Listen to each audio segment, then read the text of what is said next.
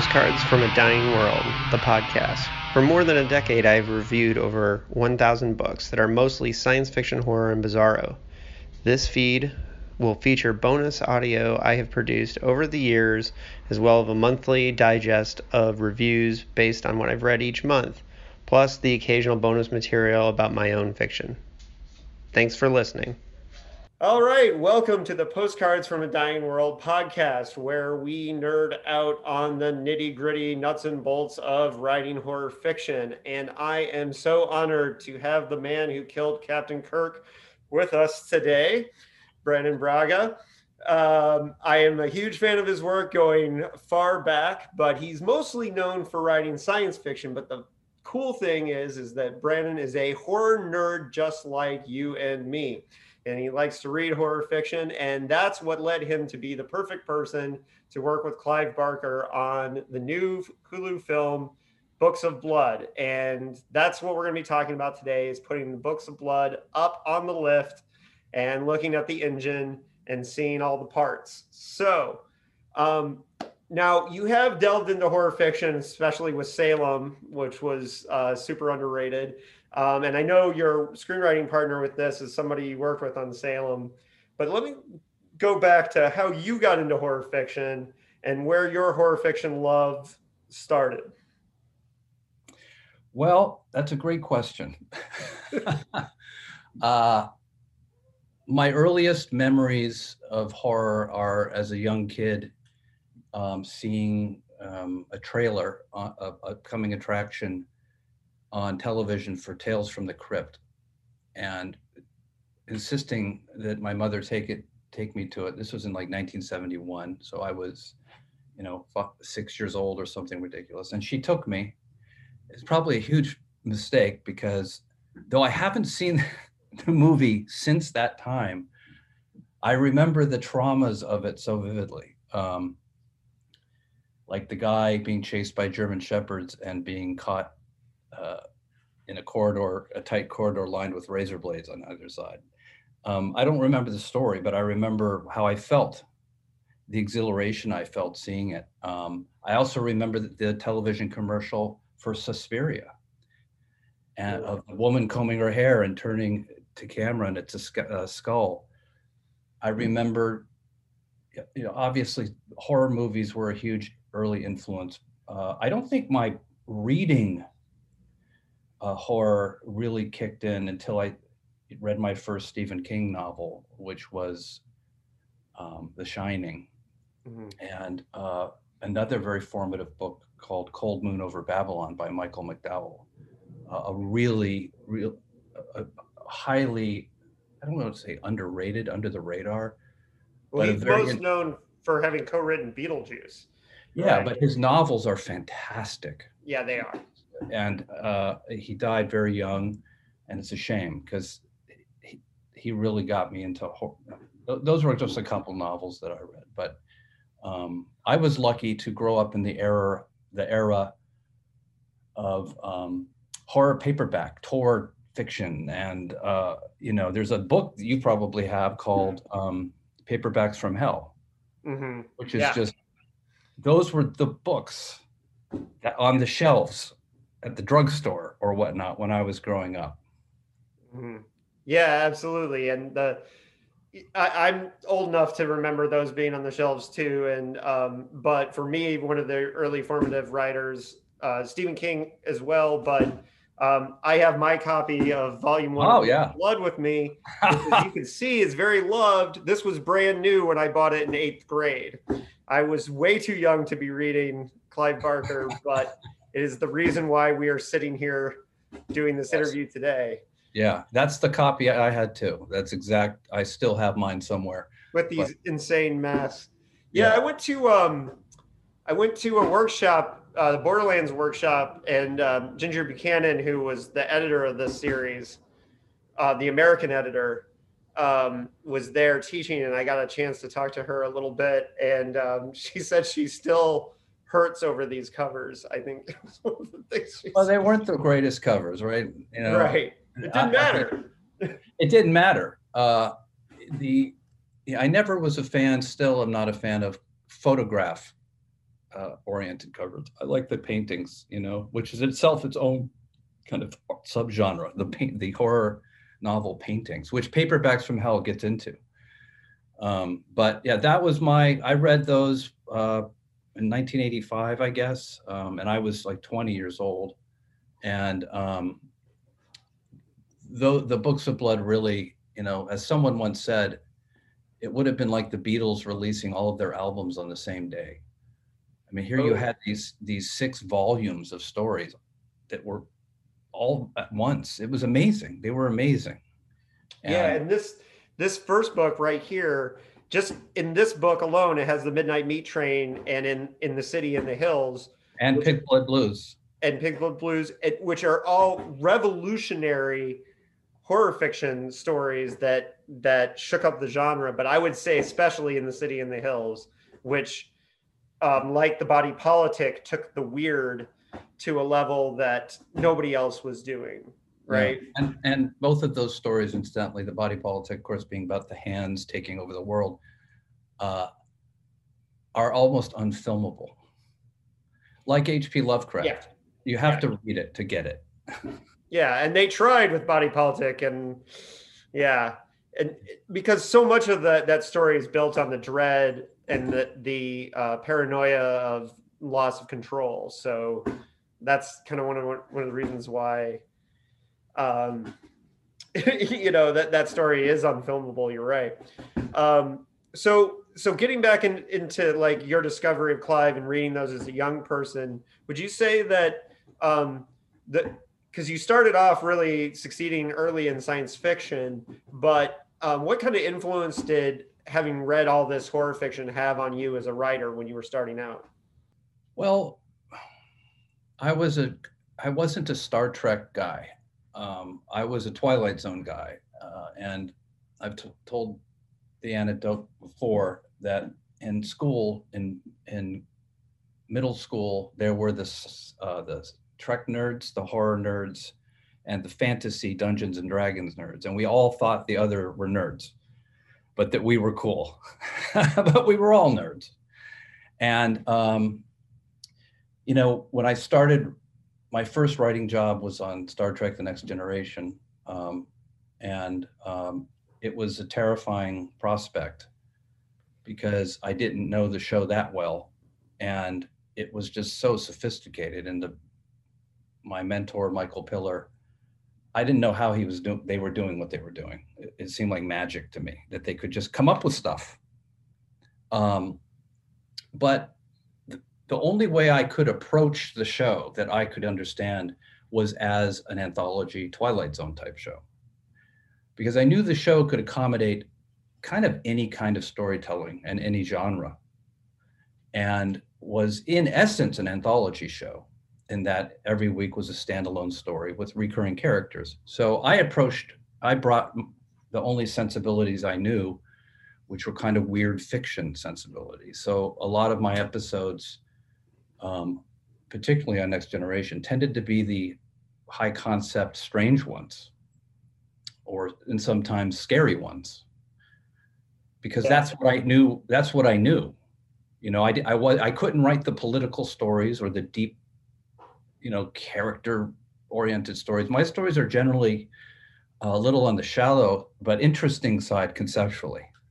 And I think that's why you and Ron Moore made such a great team for so long is that you had different sensibilities. Yeah. Oh yeah, it was such a, a great partnership. Mostly Ron's talent, not mine. And I, so that's how you know. So a lot of my next gen episodes were uh, could be categorized as horror. Though science fiction and horror really are first cousins um, in that they're conceptually driven and they're underappreciated, or certainly were for a very long time and um, very influential. And look, the, the for, what's the what's the grandmother of them all? Hmm. Frankenstein, a science fiction horror piece. Well, one of the reasons why I think the Berman era of Star Trek produced so many great writers that have gone on to do great work outside of Star Trek is that you guys are clearly fans and totally okay with being fans. And one of the things that I think that I think of when it comes to your working with Clive Barker is that And I saw in one one other interview you talked about how you went to a signing for Clive's very early on, and um, you know you, I, I'm sure you kind of approached this. It's almost impossible, to, I would think, as a writer, to and I've had the chance to meet Clive myself too at the 2006 Bram Stoker Awards. They put all the vegetarians together, and, and so uh, um, and I and I want to trying to I'll try to make this short, but I had a really great Clive experience myself. Whereas, because at the time I, I I teach kids with autism as my day job, and I was reading The Thief of Always to one of my students, and Clive was so touched when I told him the story that he insisted that I send him a picture. Um, you know, of me reading this with my students. I had to get permission from the parents and and I sent a picture and he was really nice to he wrote me back and told me that he had hung the picture in one of his painting studios. And um, what I realized at that moment was that one of the reasons why I connected to Clive so many all over all those many years is he's just a really great person.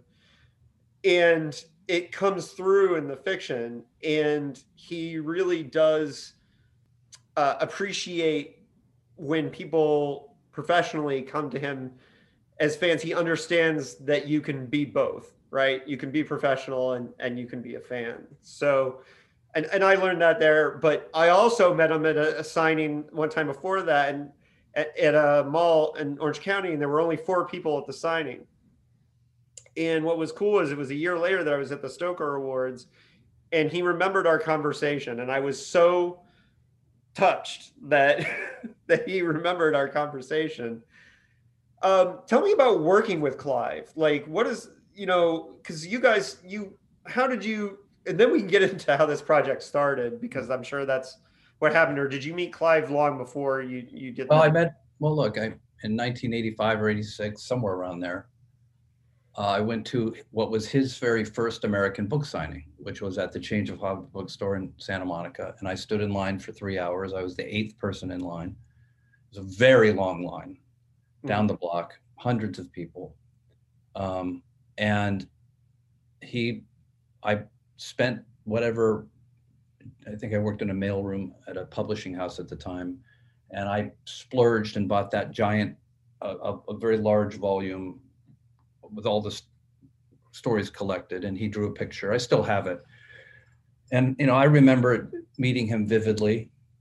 He does not remember me, of course, but uh, you know we were. I always thought Books of Blood would make a great anthology series, and I had a, a mutual friend named Brian Whitten who uh, was an executive at Paramount Pictures, a movie executive that I met and he made a, an introduction to Clive. And um, I didn't meet Clive in person for several years, but had phone conversations with him about what I wanted to do with Books of Blood, initially as a TV anthology, which no one was doing at that time.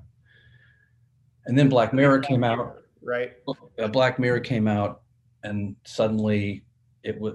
It, it was okay to do anthologies. Yeah. It was okay to do, and um, so to make a long story short, uh, I had this percolating for since I read the books, you know, and saw the different movies come out, uh, the the great ones like Hellraiser, and the not great ones like Rawhead Rex. Right. Um, and but always held out hope because the the uh, the title Books of Blood had not been used. Now it would would be used for a movie called The Book of Blood hmm. uh, in England that came out in 2009 or some somewhere around there. But Clive bequeathed these that title to me. He, you know, he's like, I'm never bequeathed isn't really the right word, but um, he, he's he he said uh, he was never going to give up the title Books of Blood, but for this project, he thought he would, and we started a, a really close collaboration it started over the phone and then eventually became every Tuesdays at three o'clock we get together. We're still doing it. I have my next one's Tuesday at three, where we sit together. Now, obviously not, but I just talk for two or three hours. And I've recorded most of the conversations with his permission. And I they're fascinating, deep conversations about horror and literature and movies. I hope one day to he'll let me publish them because it's kind of like a Truffaut Hitchcock situation where you have this, and I'm not Truffaut. I'm just it's the analogy being a fan, a super fan, trying to aspiring to do work like his, talking to the master, and they're great conversations. Um, I don't know if I answered your question. I have no idea. well, how it started, but yeah, I mean, it's obvious that um, you have. A, well, I didn't know that you were doing these meet these meetings every week. That's that's really phenomenal and just an amazing chance to get down and and really get to learn from from a master. That's you know, I take advantage of every opportunity, whether it's through the podcast or through the friendships that I have when I meet and talk to other writers. I try to have these nuts and bolts conversations because I feel like eventually that it shows up in the work that you're doing and you know you never know where it's where it's going to pay off years later right? That you're stuck in a corner with a writing project and maybe you don't know how to solve something whether it's in the outlining process or the writing process. And that kernel of truth that you got from this friendship or this conversation you know can can pay off later. It's it's it's, it's really important. So that's great that you you had a chance to do this.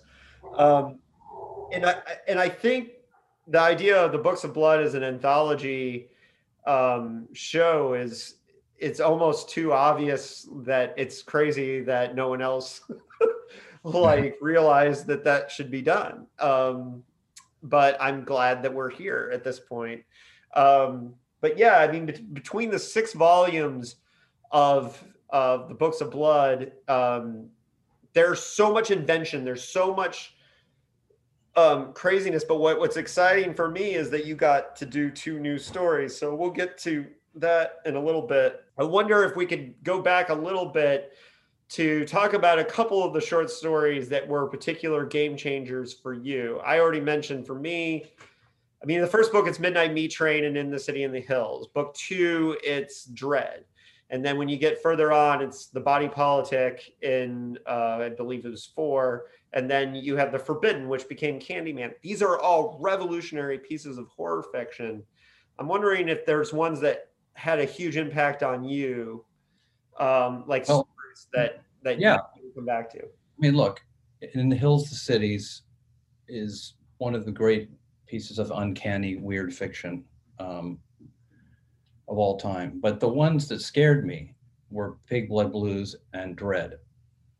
Those were those I remember being scary, the scariest. And of course, I don't know if there's any truth to this, but Dread to me seemed to be ripped off by the Saw movies. Yeah. Like Dread, Dread was hugely influential. Um, clearly, um, I shouldn't say ripped off. That's not fair because I don't know that. Um, the you know, body politic always stuck with me. Um, one of my favorite, uh, and I don't remember what volume it's in, was um, The Life of Death, hmm. the woman with cancer who unearths a plague pit in London, which incidentally is Clive's favorite Books of Blood story. Interesting. Um, and uh, he really wants to adapt that one.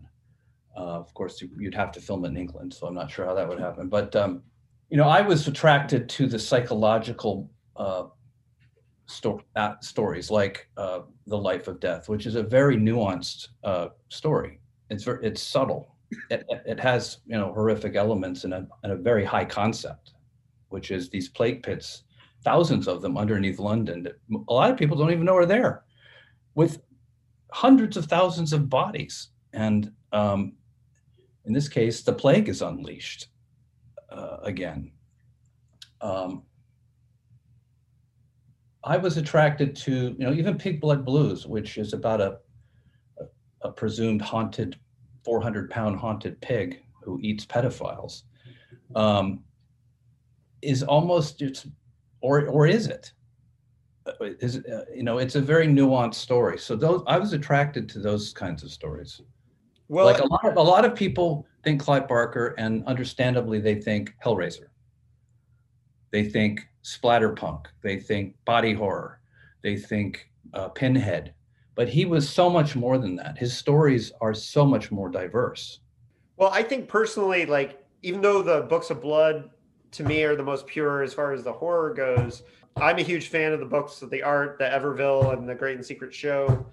I I almost think of him as I almost the term dark fant- fantastique fits him better than pretty much anybody. Yeah, right. he's he's more like Ray to me. So that's my opinion. He's more like Ray Bradbury than he is Stephen King. Mm-hmm. You know, um, I think of a book like Something Wicked This Way Comes, and it's and Bar- it's very Barkerian, or or The Great and Secret Show is very Bradbury. You know, it's and then you know, if you talk in talking to Clive, I was surprised to hear that he doesn't consider himself to be a horror writer. That the books of blood was his horror, and once he'd written them, he, he was done with horror. He was moving on to other things, uh, and I was kind of stunned to hear that. Um, I hadn't considered that, but because my first Clive exposure was books of blood, to some people it's Thief of Always, mm-hmm. and that was a huge influence in their life. You know, it's so it's he's not just books of blood. Yeah, and um, they're, you know, it's funny because I grew up in punk rock, and you know the difference between the stage and, and the musicians and the, the fans is like nothing. So growing up, like meeting your heroes or your idols wasn't like a real big deal, like because it was like I grew up, you know, around the bands. You know what I mean? Yeah. But, yeah. but, but the that one weekend where I met Richard Matheson and Clive Barker in the same weekend. um, Richard Matheson and Clive Barker are like the only two times where I I was just I like wanted to get on my knees and say I'm not worthy, you know.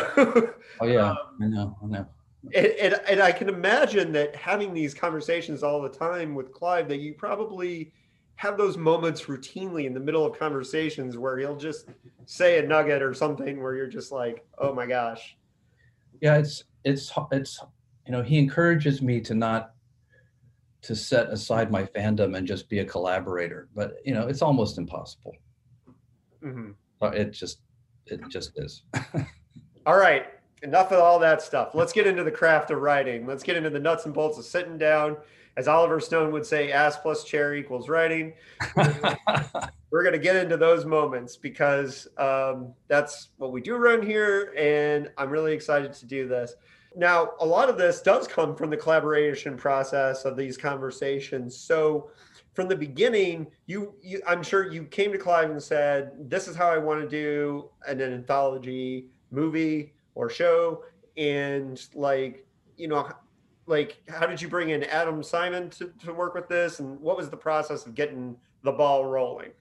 the process was uh, me sitting with Clive and talking about what stories we wanted to do, uh, what stories had been optioned by the uh, studio at the time was Fox. This was before Disney bought it.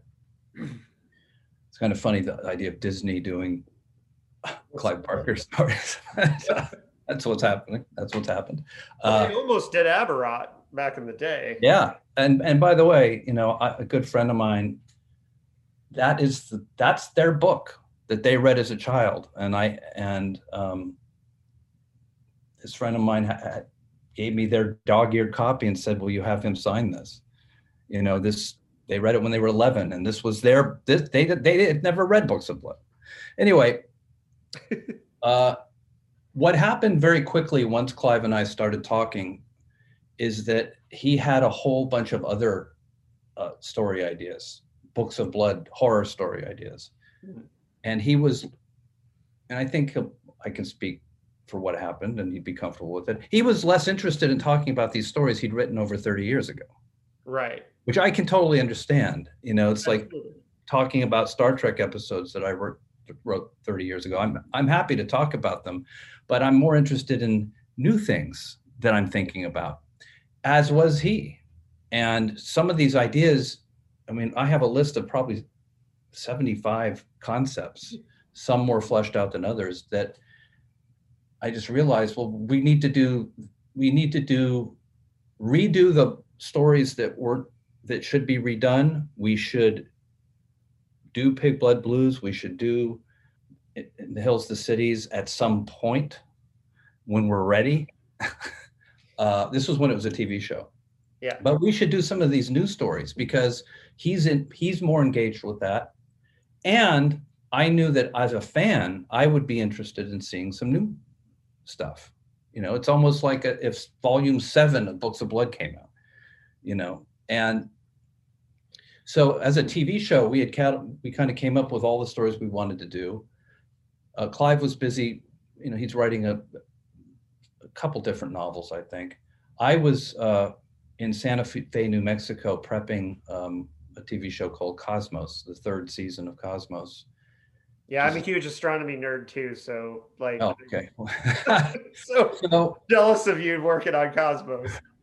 so I had, um, I enlisted my buddy Adam Simon, who we did Salem together, and um, we started developing the stories in more detail and putting together um, a series overview document and a couple of scripts and and um, I needed a writer to work with hmm. um, while I was doing this other project as well as the Orville too. Um, so uh, and we just developed it and we developed um, the show and we developed a couple of scripts and Hulu decided they wanted to do uh, an anthology film mm-hmm. and possibly a series of them.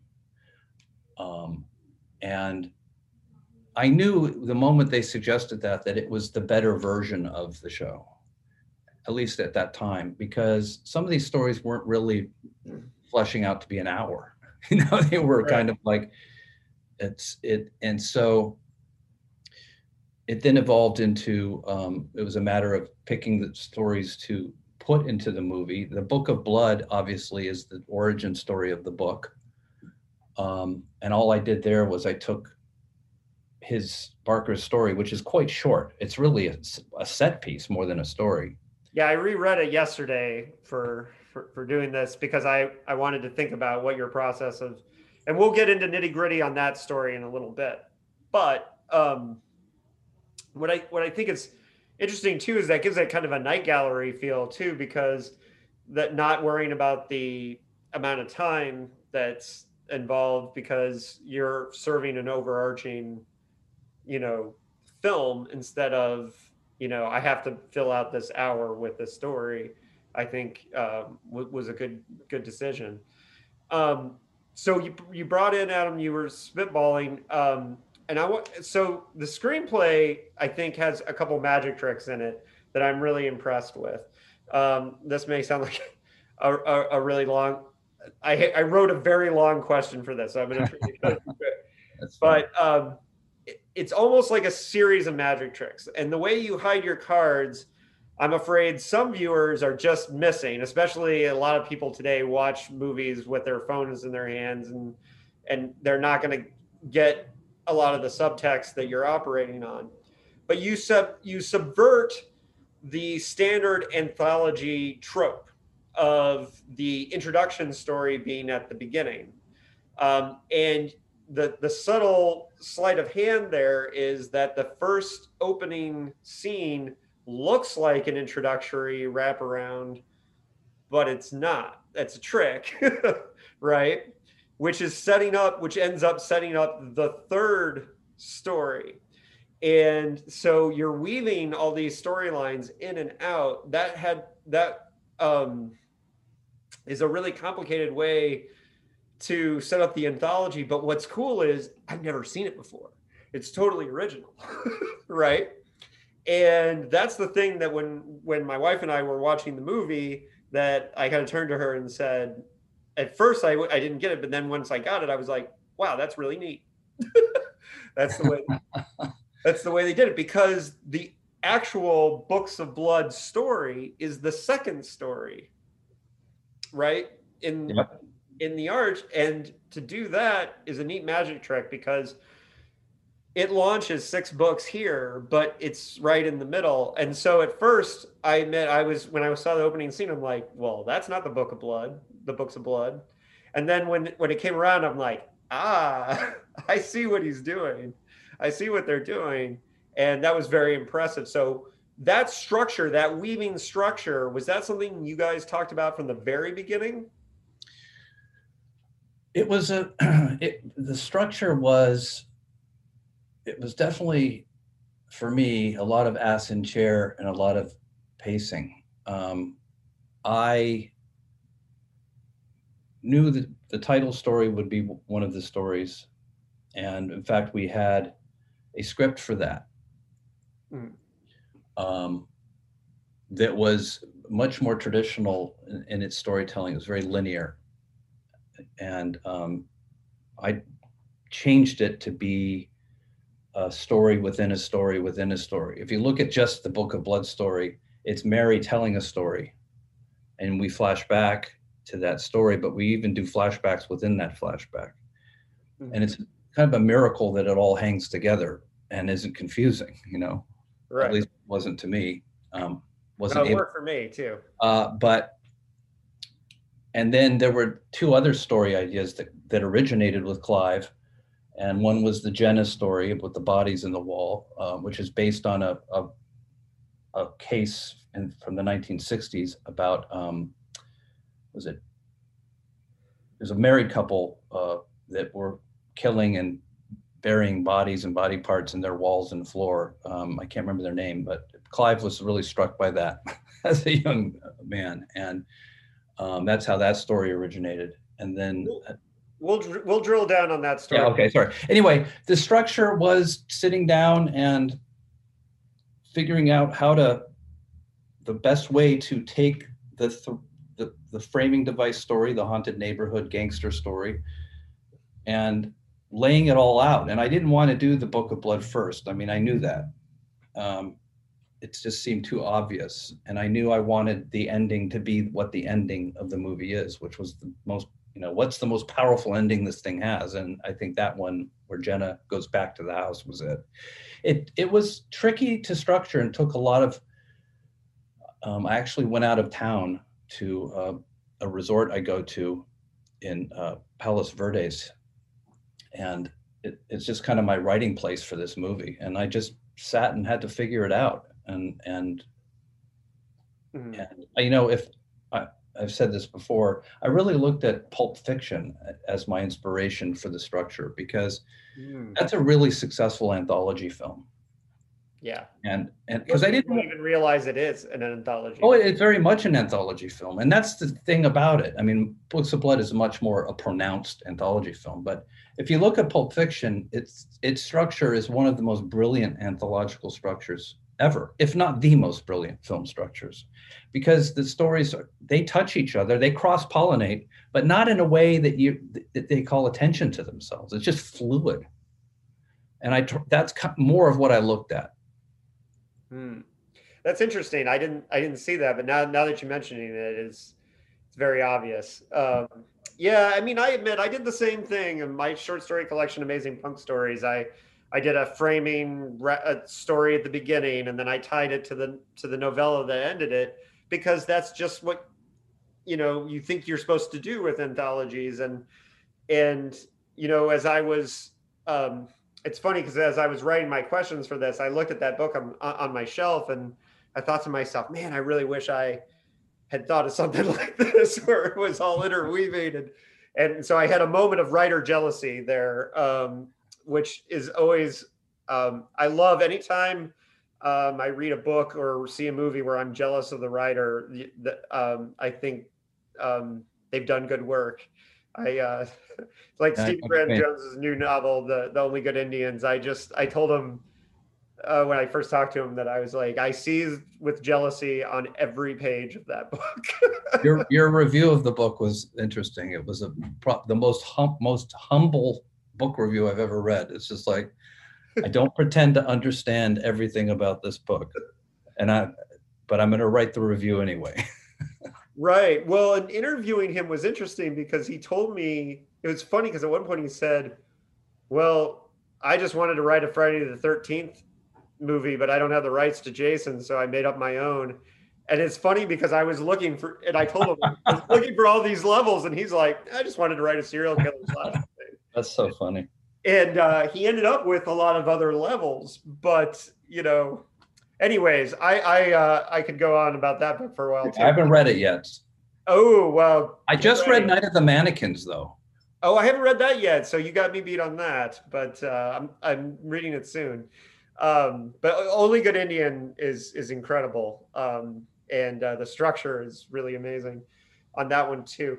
All right, um, so it's so we'll get so the introductory story, in the Books of Blood. We'll we'll get into more nitty gritty of that when we get around to it being the second story. But the story of Jenna um, is effectively kind of the A story, if there really is one, or the first story. Yep. yep. Um, and my favorite aspects of storytelling are always parallels and reversals. Like that's to me, everything is parallels and reversals, and I think that's a Shane Black thing. I think I learned that from him. But um, but the key to this story is that it hits both a parallel and a reversal because Jenna has this disorder where she is terrified or horrified by like loud sounds, chewing sounds, those kinds of things.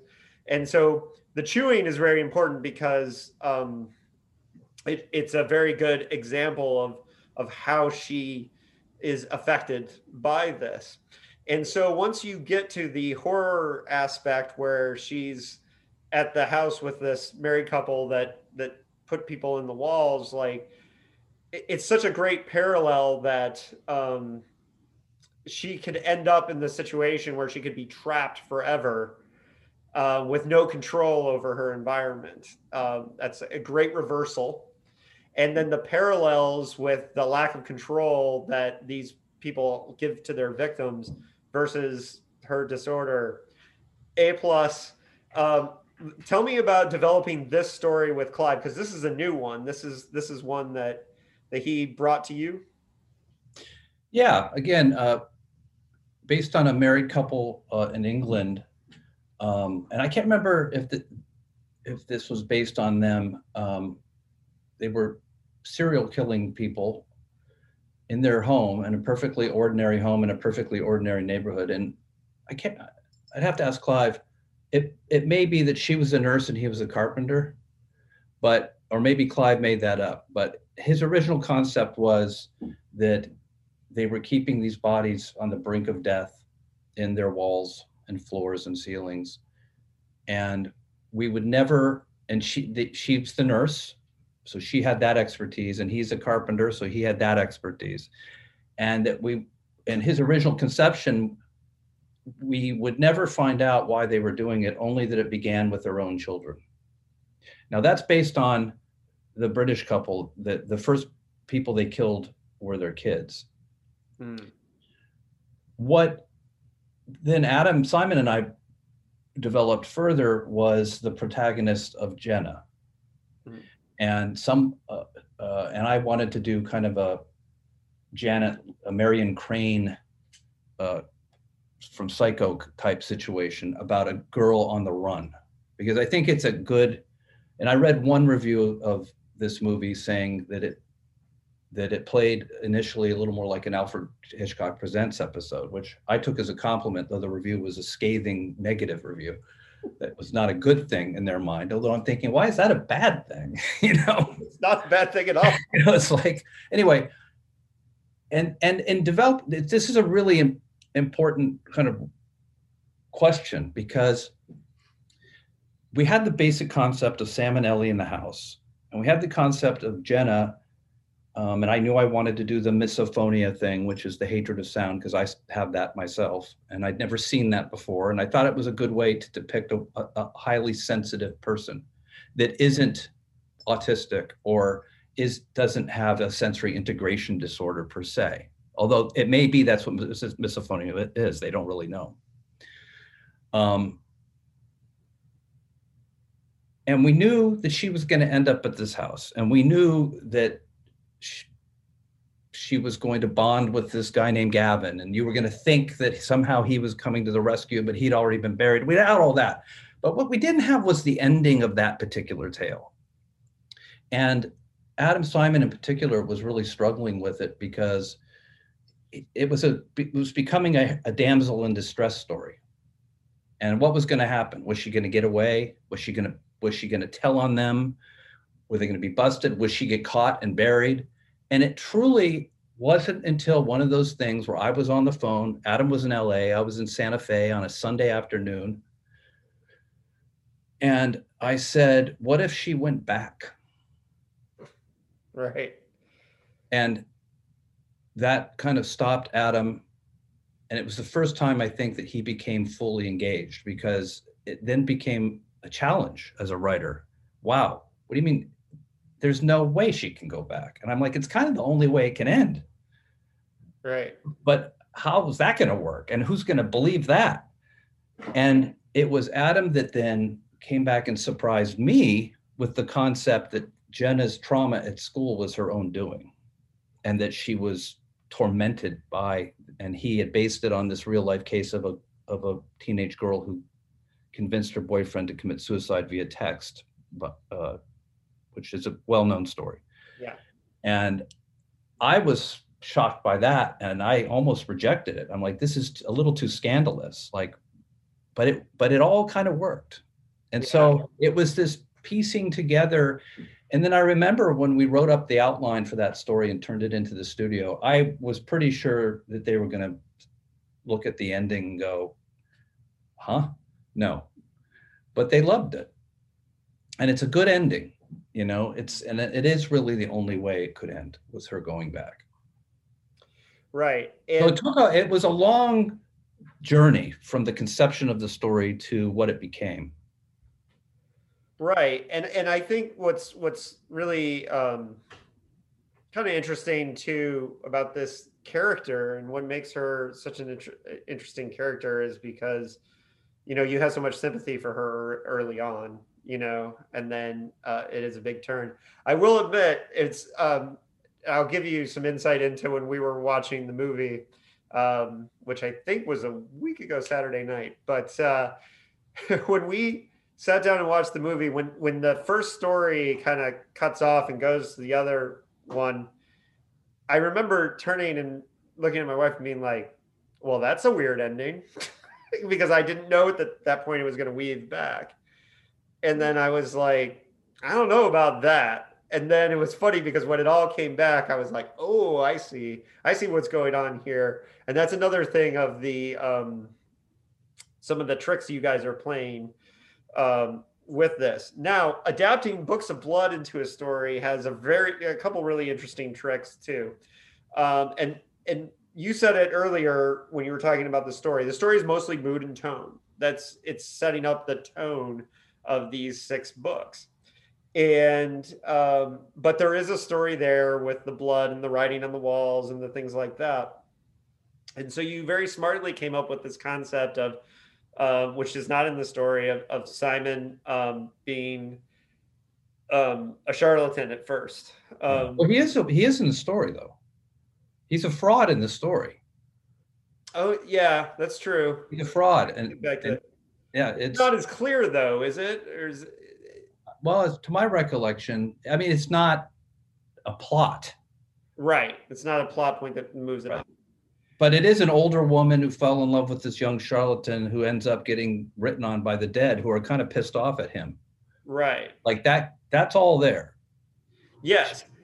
Mary doesn't have a kid that died and all that stuff though. That's new. Right which was the next thing i was going to talk about because i think that was a smart arc and came up with one with one of the creepiest scenes in the movie is when when the dead son comes back which was you know very eerie. And um, i think a fear that parents obviously that parents the the losing a child thing is is brutal. And so the idea that that one would speak to you in that way is terrifying. So that's good stuff but so i thought that was a really good way that you amplified that but what i what i think is really cool is is that um, not only we already talked about where you structured it and that was cool but adding that arc i think it gives a certain there's obviously a ton of weight to the story but it gives it even more weight which drives um, it gives mary more of a uh, more of a arc moving forward. And and the actress that played her did a great job. Both,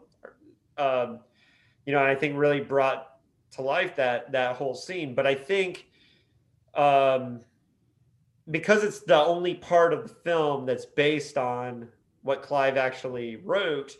Um, it's the chance that we got to see of you guys adapting a story and and and it being very faithful was was something that I think fans could feel really good about. You know, mm-hmm. so did you go into that one feeling like this has to this has to remind fans that that we're fans too? Was that a concern? Well, it's I think we picked it because it was the origin story of the book, um, and I liked. I, I love grifter stories, and that's why I think I seized on that aspect of the story about a charlatan who grifts a grieving mother mm. who is a scientific minded person but emotionally damaged and wanting to believe and i i also you know James, the great james randi the great skeptic just passed away a couple weeks ago and i'll never for, forget a, a tale he told in a real life experience about how he was able to fool a bunch of scientists under controlled conditions into thinking that he had psychic powers. Hmm. Or maybe they were testing Uri Geller. And he was struck by the fact that scientists could be fooled by magic tricks too, even under controlled conditions. So that informed to me part of the story. I wanted to see if this scientist scientist who wanted to believe could be fooled. Um, but really, it's a very hardcore Barker story. And you know, in writing the screenplay, when it came time for the the the dead to surround Simon, I just cut and pasted the description from the story and put it into the screenplay because it it read great. But when the trick was when we were coming having to film it, it's like, what are these dead people going to look like? You know, like what does this mean exactly that they have uh, idiot gawping idiot faces? It, you know, which is one of the descriptions from the book. Yeah. I don't, you know, so sometimes taking those uncanny things on the page and making the literalizing them as imagery is tricky. And I I called Clive from Nova Scotia a few times about the dead sequence, trying to figure out what they were going to look like exactly. Mm-hmm. And you know, and without it being cheesy. I'm not sure. We may have succeeded. We may not. Depends on it worked for me, but I'll tell you, it, and it's funny because I'm trying to focus on the page just because being the writer that I am. But since you are the director, it it is interesting to. It is a very hard thing to do with Clive's work. I think even for Clive, that's one of the things that's so magical about the three films that he made is that um, it's so hard to take you know, and we're lucky because he's a painter and we can see a lot of his visions and his drawings and these things. So we can see these things, but to translate that to film is not the easiest. No, it's not. Right. It's really, it's really not, you know, and um, it was tricky. And if one thing, if you defines the books of blood stories, it's their originality. There are no vampires or werewolves to be found you know the monsters are utterly original um, the and the way the dead are described is is you know i didn't want them to look like not like zombies or that they just crawled out of the earth. So we went after this um, there's this really frightening movie that everyone should watch called tourist trap. It's from the, the 1970s late 70s stars chuck connors. And it's the scary to me the scariest mannequin movie ever made. Mm. and i thought what if these dead things look like mannequin living mannequins? And that's kind of what we went what we went with. Just because it was i would never seen it before um, and and a, now of course i want to make night of the mannequins into a movie ah, uh, yeah. but anyway uh, yes I was we wanted to be faithful to the core components of that story, um, but it had to be expanded because the story itself is quite short. Right, right. Well, you know, it's it's you know, the the thing about Clive's work, and that's one of the reasons why Hellraiser. It's like most people don't even know anything about Pinhead, but the imagery of him, yes, is something that you know. A lot of times you have to explain to people like what he really is, or like you know why he is, and then you're like, yeah, just read Hellbound Heart. You should just read. you know. Yeah, but you know we we're we're lucky that Clive made that movie. Um, God, we are. Yes, because it is it is the purest filmed version of his work. Um, with it, you know, it just is, and it has terrifying imagery in it. I mean, you know, there's a shot of a creature coming down a hallway toward camera that I'll never forget. It's very Lovecraftian. It's just yeah. you don't even know what the fuck it is. Is it a spider? Is it a what is that?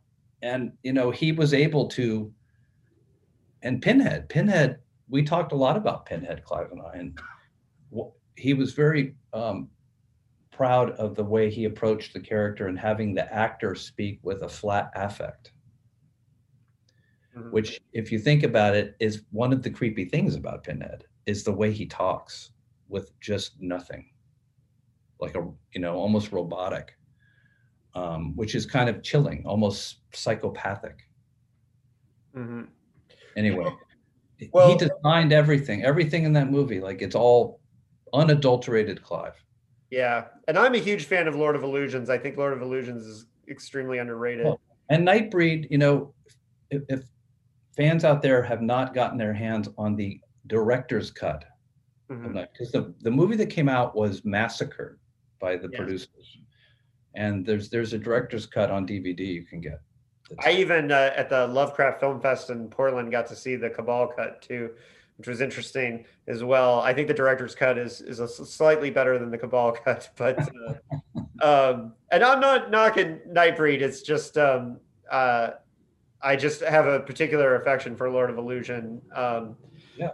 but uh, yeah, so and I think it's great that you're having these conversations with Clive too, because and that you're recording them. Um, I know Josh Olson kind of did the same thing with Harlan Ellison, and and um, you know was able to uh, preserve a lot of, of the knowledge that um, that died with Harlan, and um, you know better him than me to uh you know i'm glad somebody did it you know. Well, or peter bogdanovich with orson welles yeah. you know um and i'm not saying i'm the the guy with clive but i just know if you transcribe these conversations which is mostly clive talking yeah. um, they're they're fascinating.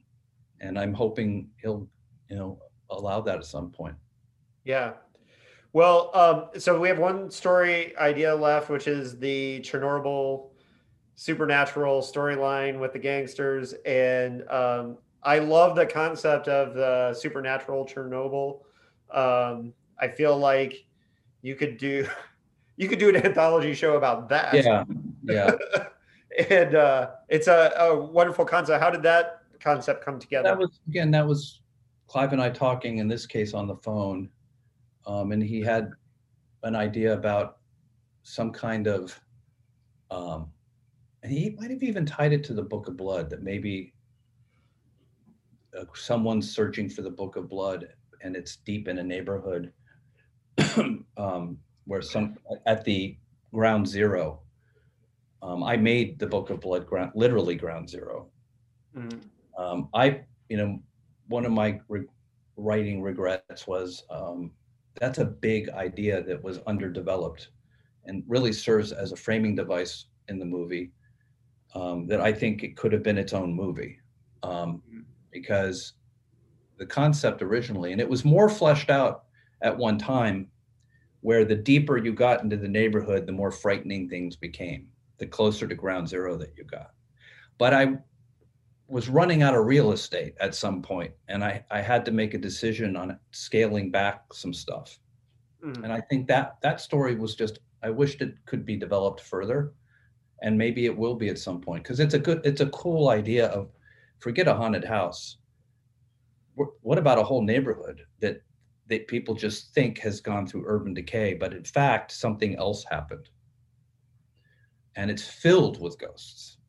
And you know people brave deciding to brave by going you know brave going into the neighborhood well you know um that is yeah i think but you have time right i mean you have time to do this like the concept is out there so and uh uh, more people go to Hulu and uh, watch this movie uh, um, and maybe watch it multiple times, get the numbers up there. We'll we'll make sure. We... Well, that's the thing, you know. It's it's really, you know, I think it's. Do, I'm told it's doing pretty well, um, and and uh, but it needs to continue to do well for us to do more of these things, and that that's always been the idea.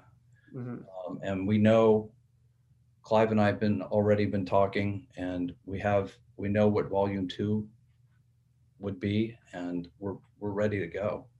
Um, you know, it's a, I have a question for you. Sure. So, you know, I try not to read reviews, um, because if you're going to look at the good ones, you have to look at the bad ones. Right.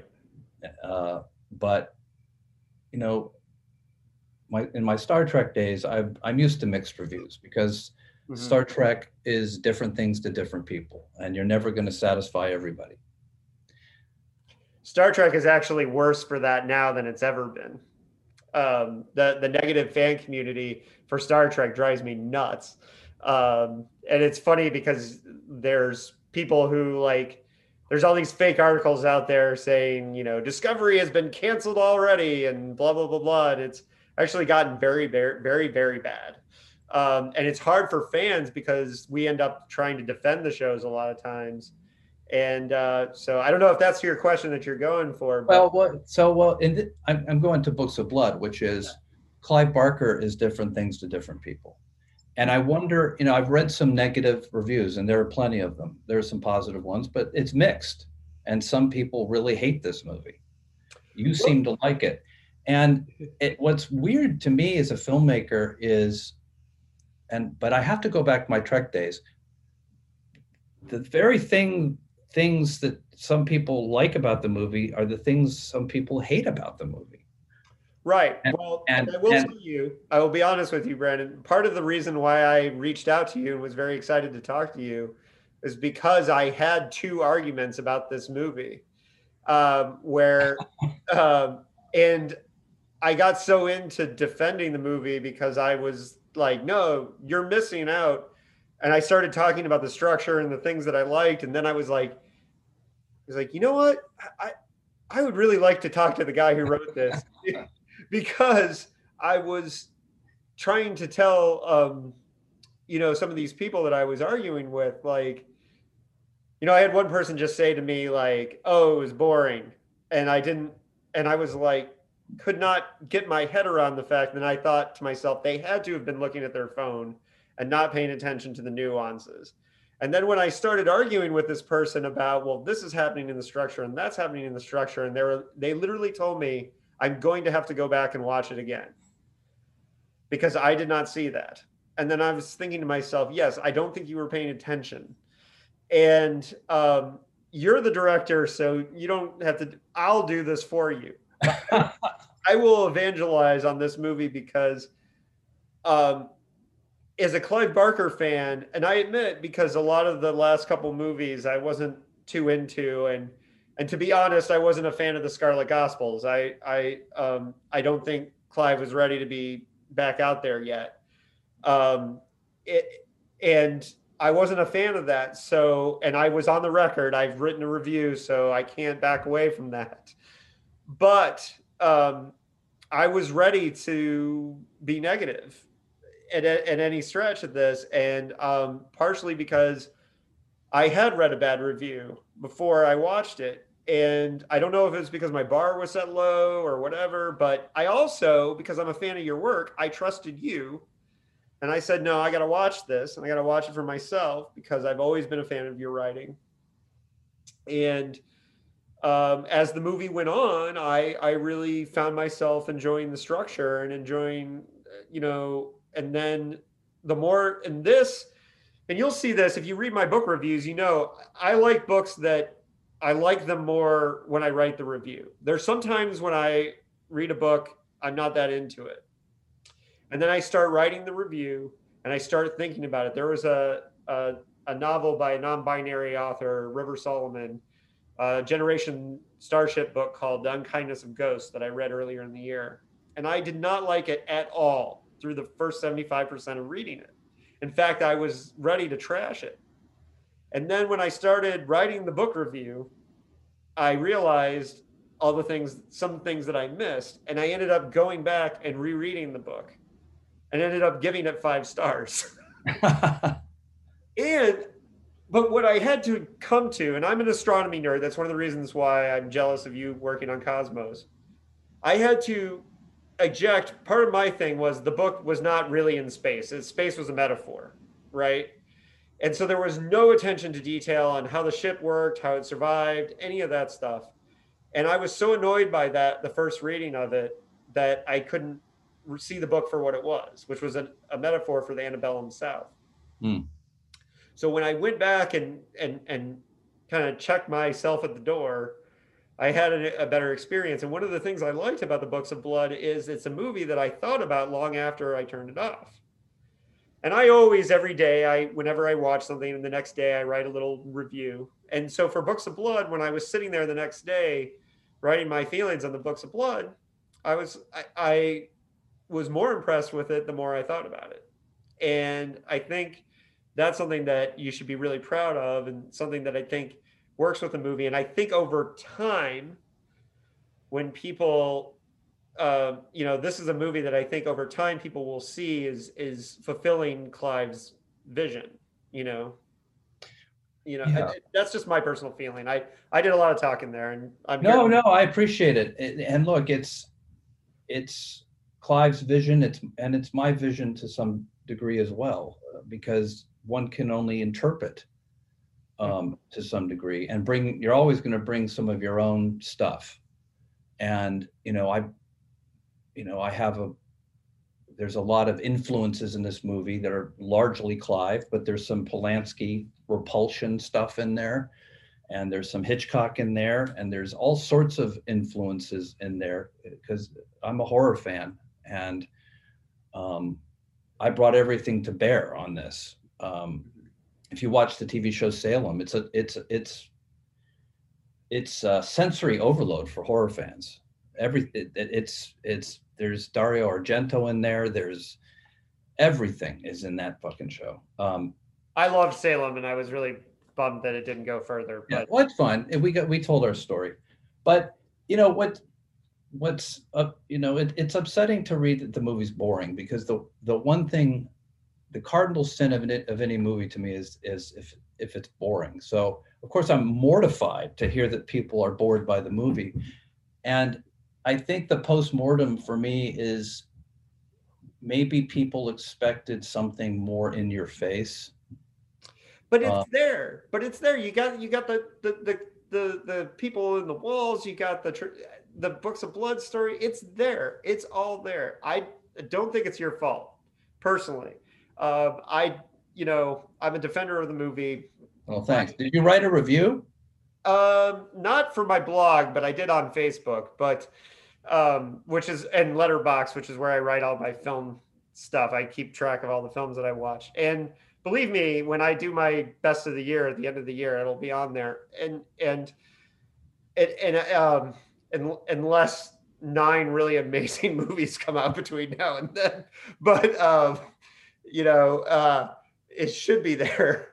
But I, I think one of, one of the reasons why I wanted, you know, to do this interview and to, to talk to you is because um, I wanted people to, because I think sometimes, look, there are are books and movies that I think work better for writers than they do for the general audience. And I do think that some of the best magic tricks that you're pulling in this movie are ones that should ideally sing to writers because you're doing really clever things with the writing.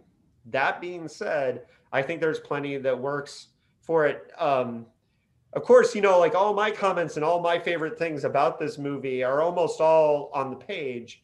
Um, and it's not to say that I don't like the execution of the film because I do.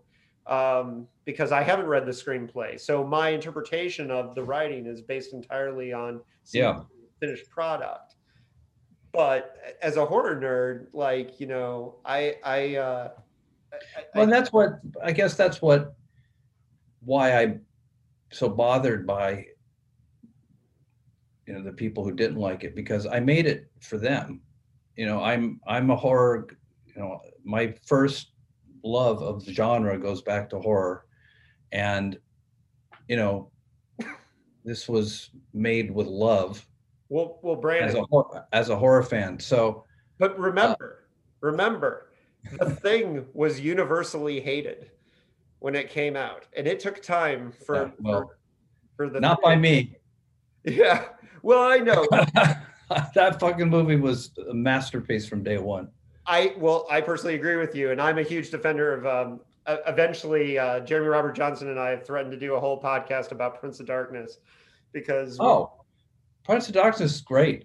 yeah, um, That has one of the scariest images I've ever seen, which is some kind of entity walking out of the house. Videotape of something emerging Mm. from the. You remember this? yeah, yeah. Some Oh, tall thing.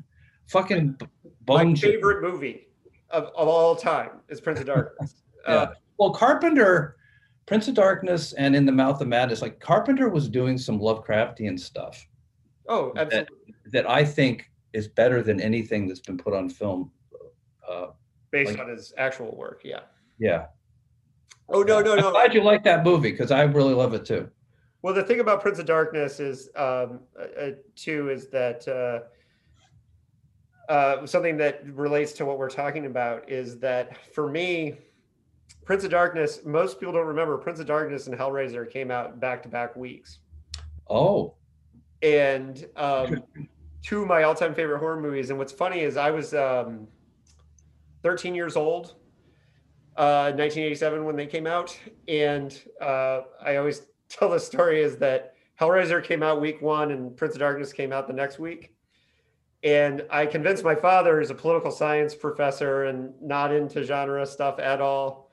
I said, because he knew how much, because I was reading Clive Barker and I had all these Clive Barker books. And I said, Dad, it's my favorite writer. And he wrote this movie. It's R rated. Can you please take me to see Hellraiser? And he said, Sure. And he took me. And halfway through the movie, he leaned over to me and he said, Your sister's taking you to the next one. that's great. and uh, so the next one was Prince of Darkness, and my 19 year old sister took me to that one. But uh, it was hilarious because one of the things that I thought was great was he didn't say these sadomasochistic demons from hell are something you should not be watching. He just said somebody else. I don't want to see this. Yeah, somebody Yeah. else. Although he did take me to Maximum Overdrive, and I still feel bad about that. Um, but Brannon, this was great. I don't want to take up too much of your time. Um, uh, but I definitely would love to um, have you on my Star Trek podcast at some yeah, yeah. Of course, I would. That would be. This is great. Yeah, and we don't get into nitty gritty about individual episodes on that. I like to talk about storytelling and arcs, as you can see. Yeah, So the Star Trek one is just basically me.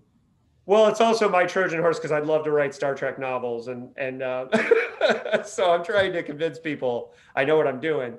But um, at, at the same time, like I, uh, I, am so impressed with so many of the arcs that that that um, you guys produced, and all the work that you guys that came out of the Berman era have gone on to do in other in other fields and other things. Um, and I know I saw recently um, one of your actors, uh, Robert Duncan McNeil, said how um, Star Trek was and that era was like the best film school um, that anyone could go to for directors, for writers, for Yeah. and it really seems like you guys have all come out of it um, just really incredible craftsmen.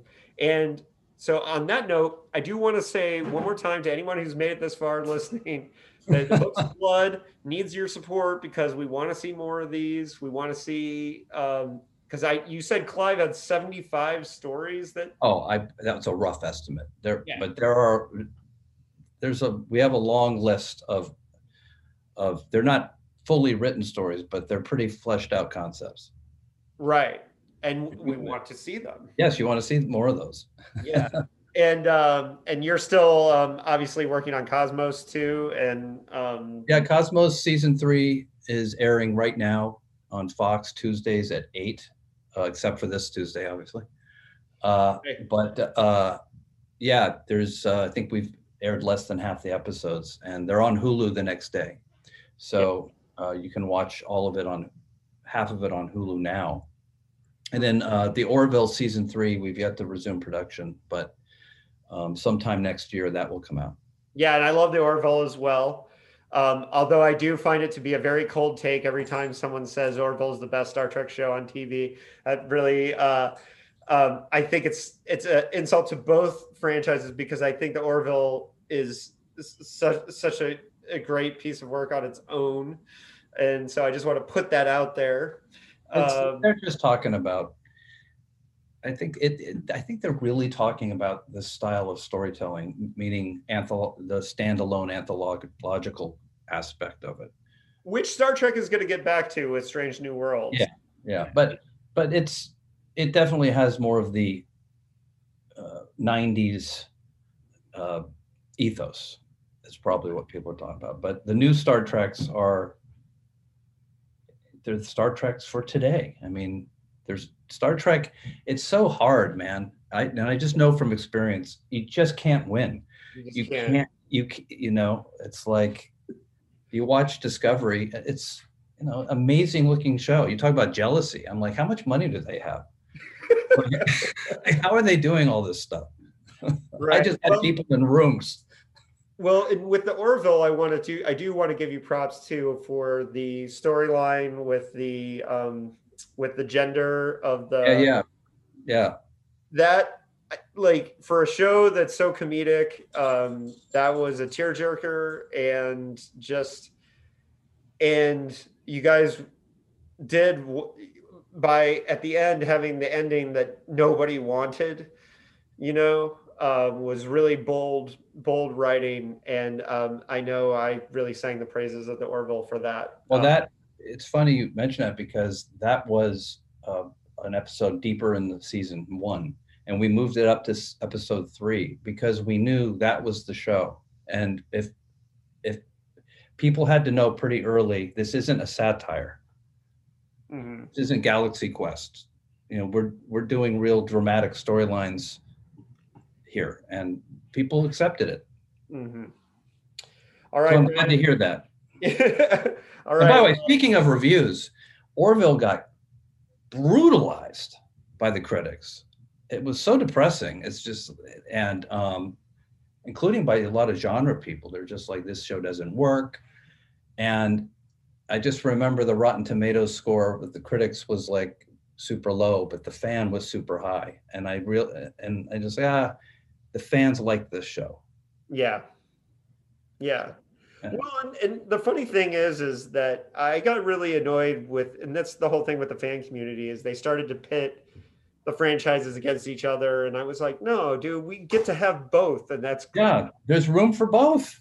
Yeah, that's the that's the best point I've heard. There's and how lucky are we as genre fans to be first of all working in the genres we love, and that it's gone so mainstream, and there's so much of it you know well and, and you're doing an important service in your work because as i was saying when we first started talking you know the days of wandering around a, a, a genre bookstore and just sniffing out what's cool are gone so what you have are being online and discovering um, different titles that lead you to other things that lead you to like your blog mm-hmm.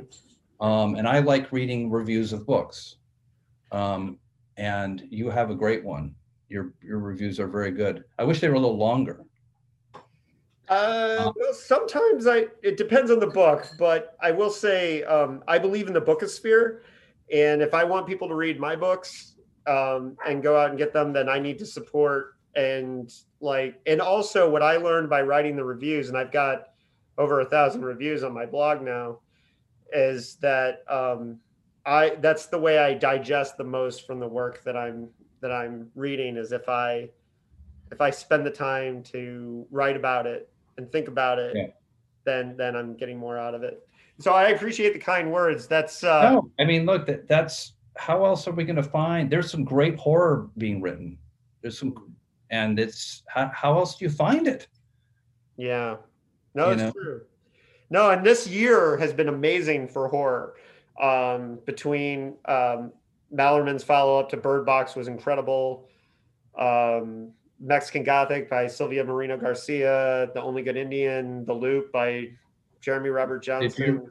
Did you read the Hollow Places? Uh, I have not gotten to that one yet. I've also heard Ring Shout is supposed to be incredible. I'm getting to that soon. Um, and then, of course, in science fiction, I'm very excited for Kim Stanley Robinson's new book, The Ministry. Oh, yeah. Well, and also uh, the the book probably that came out this year that is just uh, uh, mind-blowingly relevant is Survivor Song. Paul Tremblay. Yep. uh, and it, you you read that book and you're like this is this is happening right now all of these things it doesn't read like a work of fiction the virus is much worse Mhm. obviously um, but there's so much good new stuff and there's so much great classic stuff i saw ramsey campbell came out with a new book he's one of my all-time favorites i haven't read it yet have you I have not read. No, I read. He had a short story collection a couple years ago that I read, but um, he's on. There's a Facebook group for horror writers that he's absolutely hilarious on. Um, oh, what's that called i'm gonna write that down it's horrorwriters.net, but there's a troll. I think it's Horror Writers Net. I think is the name of the group, but uh, Campbell's on there, and there's a troll on that page who is super vicious to everyone, and Ramsey Campbell just destroys him all the time. And because this guy likes to to diminish everyone who criticizes him, and he can't diminish Ram- Ramsey Campbell. No, that's for damn sure yeah. uh, um, and you know, so it's funny because like I stuck around that group just to read Ramsey's posts uh, because he's so good on there. But um, but Brannon, that was incredible. Um, we should definitely talk again. Yeah. just email me about the Star Trek uh, one. Yeah, this so. is refreshing because you're you're coming at this from such a, a, a the writerly angle. I really appreciate that. Well, yeah, and um, yeah, I'll do. I probably really. Um, well, whatever your schedule works out, we'll talk about it. Whenever it works for you, I'll make it happen. But um, yeah, I had a I had a really fun talk with uh, Robert Hewitt Wolfe too, and I think he was excited that that I was drilling down on arcs the whole time. Like, Yeah. let's do He's- this. He's a great guy. Yeah, and um, I really appreciate uh, your time, and really hope everyone looks at uh, Books of Blood. Cool.